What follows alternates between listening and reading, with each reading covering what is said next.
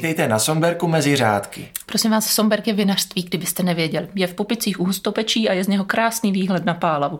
Podcastu pro všechny, které na víně baví nejen jeho chuť, ale chtějí se o něm dozvědět něco víc.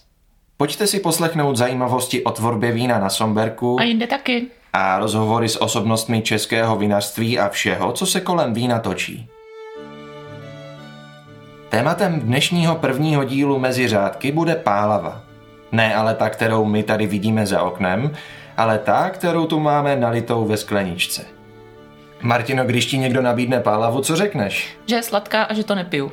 Hmm, no ale pálava se nemusí dělat jenom sladká, ona jde i do sucha. Na Somberku o tom něco ví. A proto tu dneska s náma sedí Olda Drápal, sklepmistr somberského vinařství a Dáša Fialová, obchodní a marketingová ředitelka. Tak pojďme na to.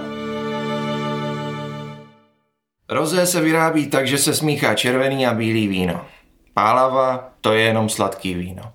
Všechny mýty dneska nestihneme vyvrátit, ale té pálavě bychom se mohli věnovat. Ale nejdřív obecně, eh, co to vlastně pálava je, Dášo? A Pálava je podle mě krásná odrůda, která eh, byla vyšlechtěna tady u nás a je krásná v tom, že eh, na první nádech a na první ochutnání umí okouzlit, je nádherně aromatická a velmi bohatá v chuti. A kde se vzala? Jak se tu objevila?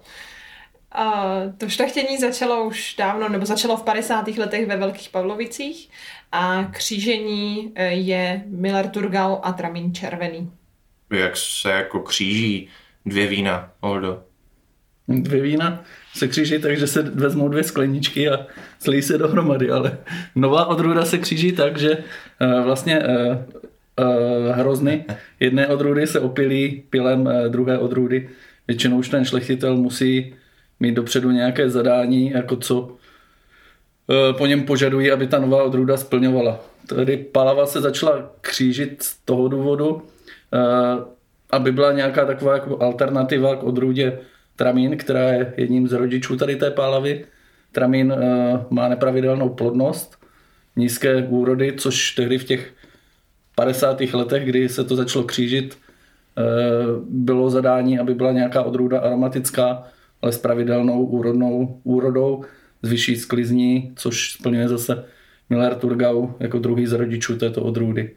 Takže byl takový teoretický předpoklad, že pálava, eh, která vznikne, nebo odrůda nová, tehdy ještě asi nevěděli, že se bude jmenovat pálava, většinou ty kříženci jsou pod nějakým číslem, Eh, tak se skříží eh, dvě odrůdy, které mají ten předpoklad dobrý, vznikne tam jeden hrozen, ze kterého je třeba pak tisíc jako semenáčků, jednotlivých semínek, které se pěstují. A vybírají se potom jedinci, kteří mají perspektivní hrozny a je z nich dobré víno. A když byl předpoklad, vyšlo to nakonec? No, zlí, zlí jazykové říkají, že pálava zase, když je z velké úrody hroznu, takže je to spíš eh, kvalitou, kvalitou Millerka a úrodností, tak jakoby pravidelností tramín. Takže to nevyšlo. Eh, Nemusí to vyjít, jako, ale to záleží, jak ten vinohradník to pěstuje. Když se to dělá rozumně, tak to víno je podobné tramínu a má tu úrodu pravidelnou. Čili, jak tě tak poslouchám, tak myšlenka byla taková stvořit ultimátního válečníka a makáče eh, s velkým výkonem.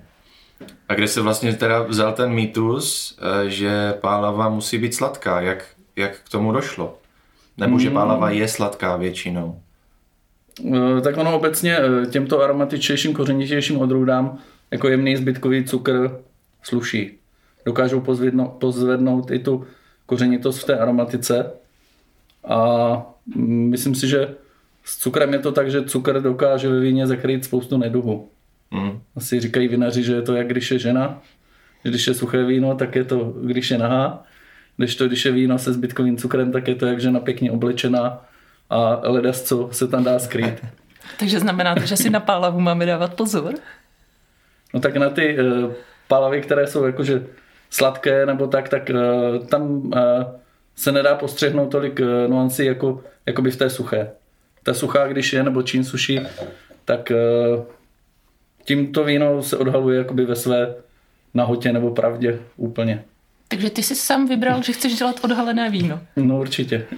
Jak určitě to, vždycky žena hezčí nahá, než oblečená. tím se vysvětluje, jak k tomu Olda došel. Dobře, ne vážně. Proč jsi vybral suchou pálavu? Proč děláš su, uh, pálavu na sucho? Uh, tak je to jednak, eh, je to aby, uh, trend, aby to víno se dalo pít.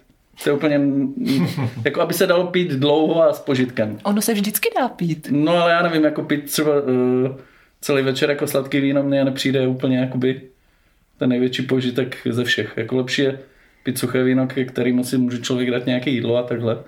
Když to, když je víno se zbytkem cukru, tak už je to víno kolikrát třeba i u jídla dominantní a já jako preferuju spíš ty vína suši. A když si vezmeme historii Somberku, které ty jsi byl od začátku, bylo to tak dané od začátku, že bude somberská pálava suchá, anebo jste si tak nějak povídali s majiteli o tom, jak to tedy bude a proč to děláme takhle a ne jinak? Mm, tak my vlastně pálavu máme, první byla tuším až někdy, no první nějaká troška byla v roce 2003, to je pravda, to byla stará vinice, ale to byla malá vinice, nebo je jenom 0,3 hektarů asi taková starší výsadba, takže tam se spíš dělalo to, že se ty hrozny nechávaly přezrát do nějakého výběru z hroznů, protože těch lahví bylo málo a chtělo se dělat něco, co by jakoby mělo nějakou dlouhou výdrž. Ale potom, až byla vlastně větší výsadba té pálavy, jaká je tady kolem sklepa, ta první větší výsadba, tak už se dělala pálava i jako suchá. Nebo nějak tak jsme časem k tomu dospěli. Co na to říká okolí? Jak na to reagují zákazníci a jak na to reagují kolegové vinaři? Což je možná otázka tak. na oba. Zákazníci asi dobře, ne? Podle toho, jak, jak ubývá ve skladě potom jako každý ročník. A kolegové, vím, že už jsou třeba výrobci, kteří jdou ještě jako do větší suchosti, než, než děláme my. Ale nejsou to třeba nějaké větší jakoby partie, jsou to tisícovky lahví, ale mají třeba, už jsem pil od některých palav, která měla 1,5-2 gramy. A jak moc často musíte vysvětlovat zákazníkům, nebo jinak, jak moc často jezdí a říkají, že chtějí tu sladší pálavu a vy jim řeknete, že máte suchou, tak jak často se to musí vysvětlovat, proč to tak je? Tak to se musí vysvětlovat podle toho, na, při jaké je to příležitosti což eh, když je to nějaký festival, kam chodí eh, veškerá veřejnost a není to jenom třeba o poučených vínomilcích, tak eh, tam, je to, tam se to v podstatě rovná, že dám si pálavu, protože to je ta sladší nebo to je ta sladká, takže tam vždycky musí následovat to naše vysvětlení, ale my na Somberku děláme suchou. Když už je to degustace, kde třeba znají trošičku Somberg, nebo kde jsou uh, vínomilci, kteří se víc o víno zajímají, tak tam už můžou vědět, že na Somberku je suchá nebo že existuje i suchá a tak, jak se ptala předtím, tak opravdu už i někteří naši kolegové uh, zkouší taky suchou pálavu. Já za Sonberg řeknu to, že si pamatuju roční 2009-10, kdy byla ještě polosuchá, ale 2011 už vlastně byla podle zákona suchá, to znamená do 9 gramů, pokud má dostatečnou kyselinu. A od roku 2012 už jedeme v takových uh, uh, kolejích, řekněme 6 na 6, takže 6 gramů cukru, 6 gramů kyselin, což se ukázalo, že to asi funguje. A dá se říct, že je to trend? Dělat suchou pálavu čím dál častěji? Uh, já myslím, že jo. No a funguje to u běžných spotřebitelů, u těch, kteří mají rádi víno. Funguje to i u těch, kteří se vínem živí, respektive hodnocením vína. Má somberská suchá pálava kolem svého hrdla zavěšeny nějaké medaile? Má, má krásné medaile, dokonce bych řekla, že tu nejzásadnější, jakou jsme asi, jakou jsme asi získali, protože záleží vždycky, kam se pošle a v jaké je kategorii. Takže pokud spadne do té kategorie suchých vín podle, podle zákona do 9 gramů, tak tam má hodně co říct.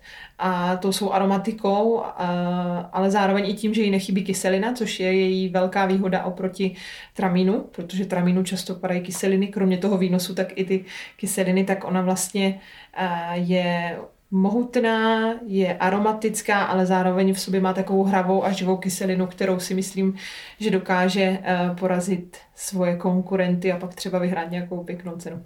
K těm cenám se určitě dostaneme, ale ty říkáš, padají kyseliny. Proč je problém, že padají kyseliny ve víně? Nebo je to problém? Padají už jakoby v hrozných přizrání. Podzimy jsou čím dál teplejší, nebo to září vlastně, kdy, kdy je to hlavní fáze sběru pálavy. Takže my jsme jakoby kdysi jsme začínali pálevu sbírat až koncem září a teď už jsme někde třeba kolem 8. 9. září začínáme tím, jak je eh, sucho, teplo, velké horko, tak eh, už v těch hroznech se vlastně odbourává část kyseliny, nebo ty kyseliny se prodýchávají, že není, ne, nejsou potom v těch hroznech. Chybí tam a musí se sbírat dřív. Já to v podstatě doplním možná trošičku srozumitelně. Je takový eh, skoro, skoro rovnice taková, kde se dá říct, že čím eh, deštivější ročník, tak tím eh, může potom to výsledný víno mít vyšší kyselinu a ještě vnatější a čím vlastně suší a teplejší, tak tím, ta niž, tím je nižší vlastně kyselina v těch vínech. By se dalo obecně říct, není to samozřejmě úplně odborně nejpřesněji, ale tak nějak pro nás konzumenty si myslím, že je to vyhovující. No mě by spíš zajímalo, proč konzument má sledovat, kolik je ve víně kyselin. Co to v tom víně dělá?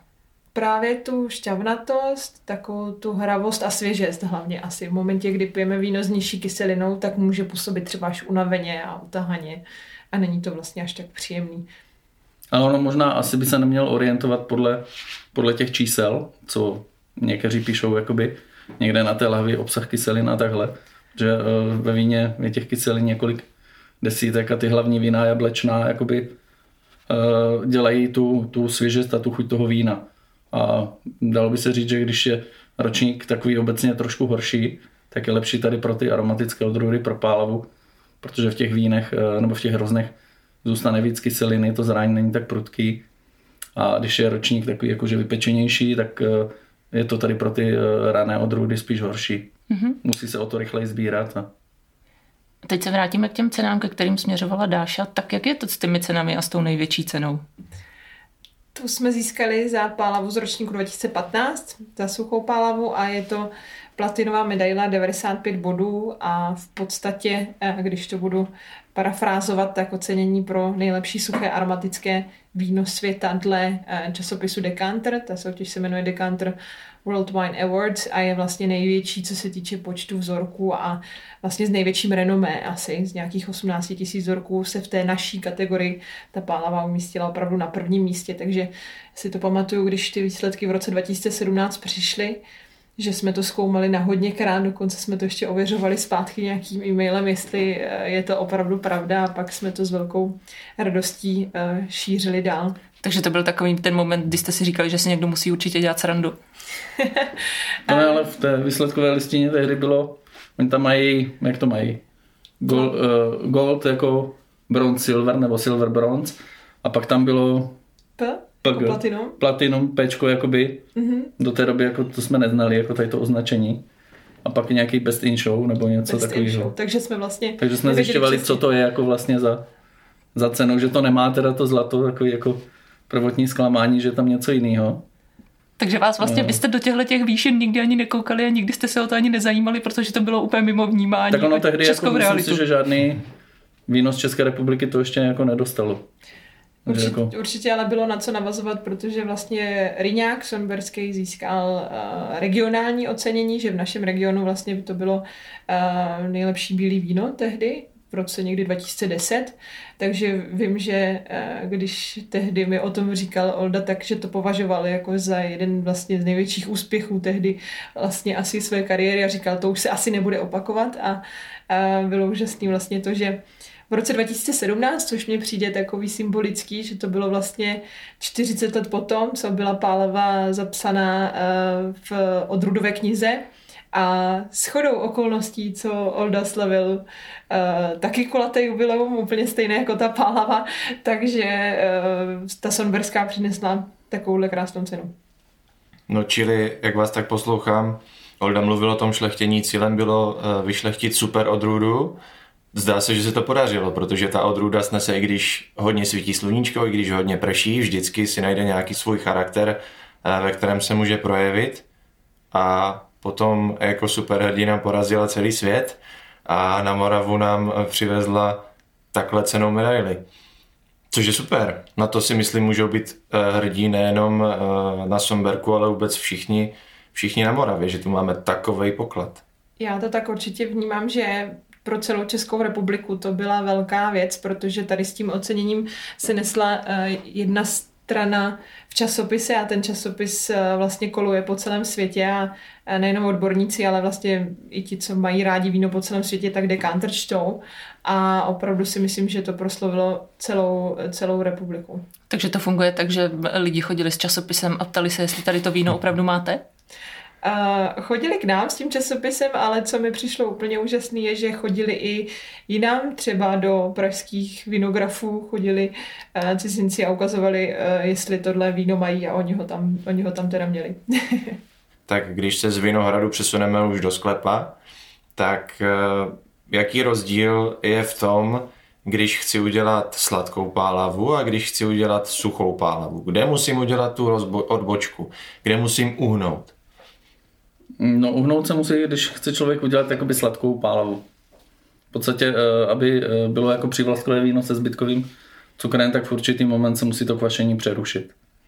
Tak, aby vlastně tam zůstal neprokvašený cukr.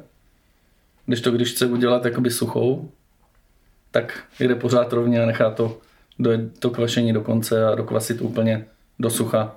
A pak má jedno víno s tou odbočkou, které má třeba, my to děláme tak, že většina té palavy je suchá a pak máme jedno víno, kde je 40-50 gramů zbytkového cukru, tak aby jsme vlastně potom tu finální kupáž těch několika sklizní mohli přikrášlit tou kapkou toho sladkého vína, ale jenom tak, aby tam nebylo víc třeba než 5-6 gramů zbytek cukru. Takže vlastně ta konečná suchá pálava není tak úplně suchá a je taková namíchaná, nebo co to znamená? Teď nevím. Mu se říká jakoby enologická kupáž. Jsme tady v kroužku mladých enologů. a je to tak, jako že my vlastně v podstatě každé naše víno je enologická kupáž jako několika sklizní. Protože palavy máme něco přes 5 hektarů teď a nestihneme to pozbírat všechno za jeden den, takže máme i několik, třeba 5-6 tanků vždycky jako z eh, toho ročníku palavy, kde část je vlastně jakoby do sucha a ty poslední sklizně se nechávají se zbytkovým cukrem. Už s tím záměrem, že se to bude potom ve finále kupážovat. A ty si říkal, že to je víno bez odbočky a že se jede rovně do cíle. Znamená to, že je to za tebe přirozenější cesta? Tak je to jako nejjednodušší, jako. protože to přerušení kvašení se musí dělat, jako my to třeba děláme jakoby fyzikálně, že to podchladíme a ty kvasinky přestanou kvasit a přefiltrujeme to víno, aby už dál nekvasilo. Ale pak jsou takový způsoby, co dělají někteří vinaři, že do toho kvasícího vína dají jakoby obrovské množství síry, tak aby ty kvasinky jako se otrávily, přestalo to kvasit. Ono někdy se to povede, někdy ne. Takže je to takový, jako pak několika způsoby se dělá víno se e, zbytkovým cukrem, nebo když tam chceme zachovat zbytkový cukr. A poznám já jako spotřebitel to víno, kam se nasype ta spousta síry? Mm, já si myslím, že jako chutí ne. Nebo jakoby nějak jako uh, musel, musel by být člověk jakby cvičený, že pozná, jako, že třeba té síry je tam víc, ale ne té volné jakoby celkové a různý, jako to může mít takový jakoby neduhy, takže se snažíme co jako, spíš jako fyzikálně a přirozeně pracovat s tím vínem. Čili a vy máte několik pálav, některá dojela do cíle, některá zatočila. a, a hlavní je, že se někde potkají, ale tady na stole před náma vidím nějakou malou láhev tam má napsáno slámová na sobě, takže předpokládám, ta dojela úplně do cíle. Ta je suchá jako sláma. No a hlavně je to... To je náš nový produkt. Aha. Ten děláme ze slámy. To je taková novinka. No, ale Ještě hlavně, nikoho to nenapadlo. Ale hlavně je to tady všechno jinak, než, se, než jak se doteďka bavíme, protože my si tady povídáme o suché pálavě. A tady je napsáno na té malé lahvičce, která má 250 ml, že je tady 196,6 gramů cukru na litr, což je takový sirup a není, eh, za mě to není úplně víno. Tak co to je? Tak je to zase jakoby opačný extrém víno, které je přírodně sladké, které uh, se dělá tak, že uh, hrozny vlastně pozbíráme jakoby v klasickém termínu, jak uh, když sbíráme na víno, nechávají se, podle zákona to musí být minimálně 3 měsíce, nám to vychází 4-5 měsíců, se nechávají ty hrozny tady pod střechou, kde je vidět z vinotéky, se nechávají sesychat. A teprve potom se z nich lisuje vlastně sladký mošt kde ta cukr na to zbývá kolem 45-50 stupňů, respektive 400 až 500 gramů cukru na litr, takže opravdu taková jako hustá olejovitá substance a část toho cukru prokvasí na alkohol a zbytek zůstane jako ten zbytkový cukr. A jak se taková vý, uh, výroba takového vína potkává s touhou dojíždět do cíle s pálavou? Teď Tak, to, eh, teď tomu zase nerozumím, jako- jak jsi k tomu došel, k takovému vínu. Uh, tak to je zase jakoby úplně jako specialita uh, z druhé strany. Jako no. To je něco, co jsem začal dělat někdy v roce 94 ještě na vinařské škole. Nebo první ročníky. Uh, byly jako 94, 95 a to je zase jako způsob výroby odlišný úplně. Mm, jakoby alternativa k ledovému vínu, ale s tím, že člověk už má ty hrozny někde pod střechou a nemusí čekat na ten mráz a když je 8. března pěkně, tak řekne, že dneska bude lisovat a vylisuje to. Proč ti to přijde zajímavé? Proč jsi se do toho pustil? Navíc už na té škole. No my jsme to měli jako nějakou studentskou odbornou činnost, se tomu tehdy říkalo. A mělo to tu výhodu, že jsme mohli třeba v hodině matematiky nebo češtiny jít zkontrolovat, jak nám to kvasí jako a nikdo nám nemohl bránit. To byl úplně na, začátek, na začátku argument, proč se Olda mohl flákat.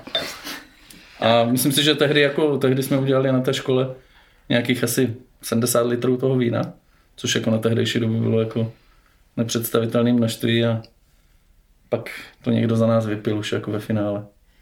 Další, k čemu se takové víno hodí? To víno je uh, fantastický dezert vlastně. Respektive dezert to může být, když máte za sebou takovou tu pěti, sedmi nebo nevím, klidně třinácti chodovou večeři a už nemáte prostor na dezert, ale máte opravdu chuť na něco sladkého, což je třeba můj případ vždycky skoro. A tak malá sklenička tady toho vína vlastně splní všechna ta očekávání. To víno je neuvěřitelně bohaté. A díky právě tomu sesychání, kdy, když si představíte ten hrozen, nebo málo kdo možná si může představit ten hrozen, jak vlastně vypadá po pěti měsících, eh, co schne pod střechou, tak už je to vlastně úplně taková rozinka. A to znamená, všechno se tam koncentruje, jak ten cukr, tak ta kyselina. A potom to může být buď dezertem, nebo samozřejmě a když vám to místo zbylo, tak ono se bude fantasticky párovat i s nějakým pekanovým koláčem, s čokoládovým koláčem, anebo třeba i s nějakým hodně, hodně vyzrálým sírem z plísní. A jak se na to koukají zákazníci, na takové víno? A je to doplněk, to je, není víno, které by, kterého bychom prodávali tisíce ročně, určitě ne, ale je to zajímavý závěr degustace, případně tohle víno opravdu milují e, naši e, klienti, kteří za námi jezdí z východu, a to jakože z dalekého východu, řekněme e, převážně Korejci, kteří za námi rádi jezdí, jezdí jich docela dost a má, nestává se úplně uh, málo, že odjíždí s kufrem, do kterého uh, se snaží nadspat 4, 5, 6 lahviček, protože pro maminku, pro babičku a nevím, co vlastně všechno ještě. Takže určitě je to víno, které posíláme i do světa, mimo té Koreji, třeba i do Londýna, kde funguje dobře. Tak za vás, kdybyste si měli vybrat víno a, a pálavu konkrétně, kterou byste pili, eh, kdybyste ji pili a kterou byste pili? To jako se nedá tak jednoduše. Proč se to nedá? Tak to jako záleží na spoustě faktorů. Vždycky Dobře. záleží na příležitosti, ale Teplota, venkovní. Já si myslím, že pro um, hezký večer je sklenička suché pálavy určitě fajn, ale když člověk potřebuje rychle dobít energii, tak je skvělá i sklenička slámový pálavy. Aha, čili na odpolední směnu po obědě ne kafe, ale skleničku slamové pálavy se somberku. Místo energetiáku. Jo. Myslím si, že je to i zdravější. To rozhodně. Tak jo, já myslím, že pálavu jsme probrali ze zhora až dolů a ze spoda až nahoru. I se zatáčkama? I se zatáčkama, i s odbočkama. Dozvěděli jsme se, že je to neuvěřitelně variabilní. Odrůda může být suchá, může být extrémně suchá, může být extrémně sladká a z obou těchto konců může sbírat úspěchy, což asi každá odrůda nedovede.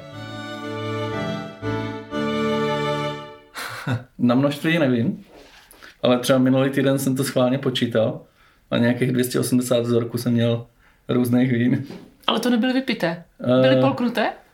Tak já nevím, možná 30% jako jsem ochutnal. Zkrátka, ale z 280 vzorky si se seznámil. Za týden, no. Nebo od pondělí do pátku.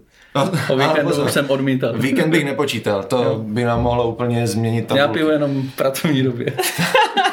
Ale to znamená, že tomu hodně rozumíš, protože toho z nás vypiješ daleka nejvíc, takže na to, To máš ještě nevíme. zkušenosti. Neptali jsme se dáši. Jednotku si vyber sama. eh, Skleničky, lahve, hektolitry, to je na tobě. Já jsem v té fázi, že si uvědomuju, že je potřeba si držet uh, aspoň dva, tři dny v týdnu, kdy je potřeba si večer tu skleničku nedat. Jinak uh, je naprostá většina večerů, kdy si tu skleničku jednu, někdy dvě dám, takže uh, dvě, tři lahve týdně. Tímto zdravíme tvůrce nového zákona, který se chystá ve sněmově o zákazu propagace vína a alkoholu obecně. Zdravíme pana ministra zdravotnictví.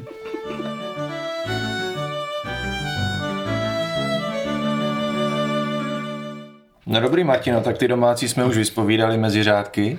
Koho si pozvem příště? Příště si pozveme někoho zvenku a z Prahy, aby se to vyvážilo. A máš na někoho číslo? Jo, jo, já zavolám Romanovi. Jo, tak mu zavolej.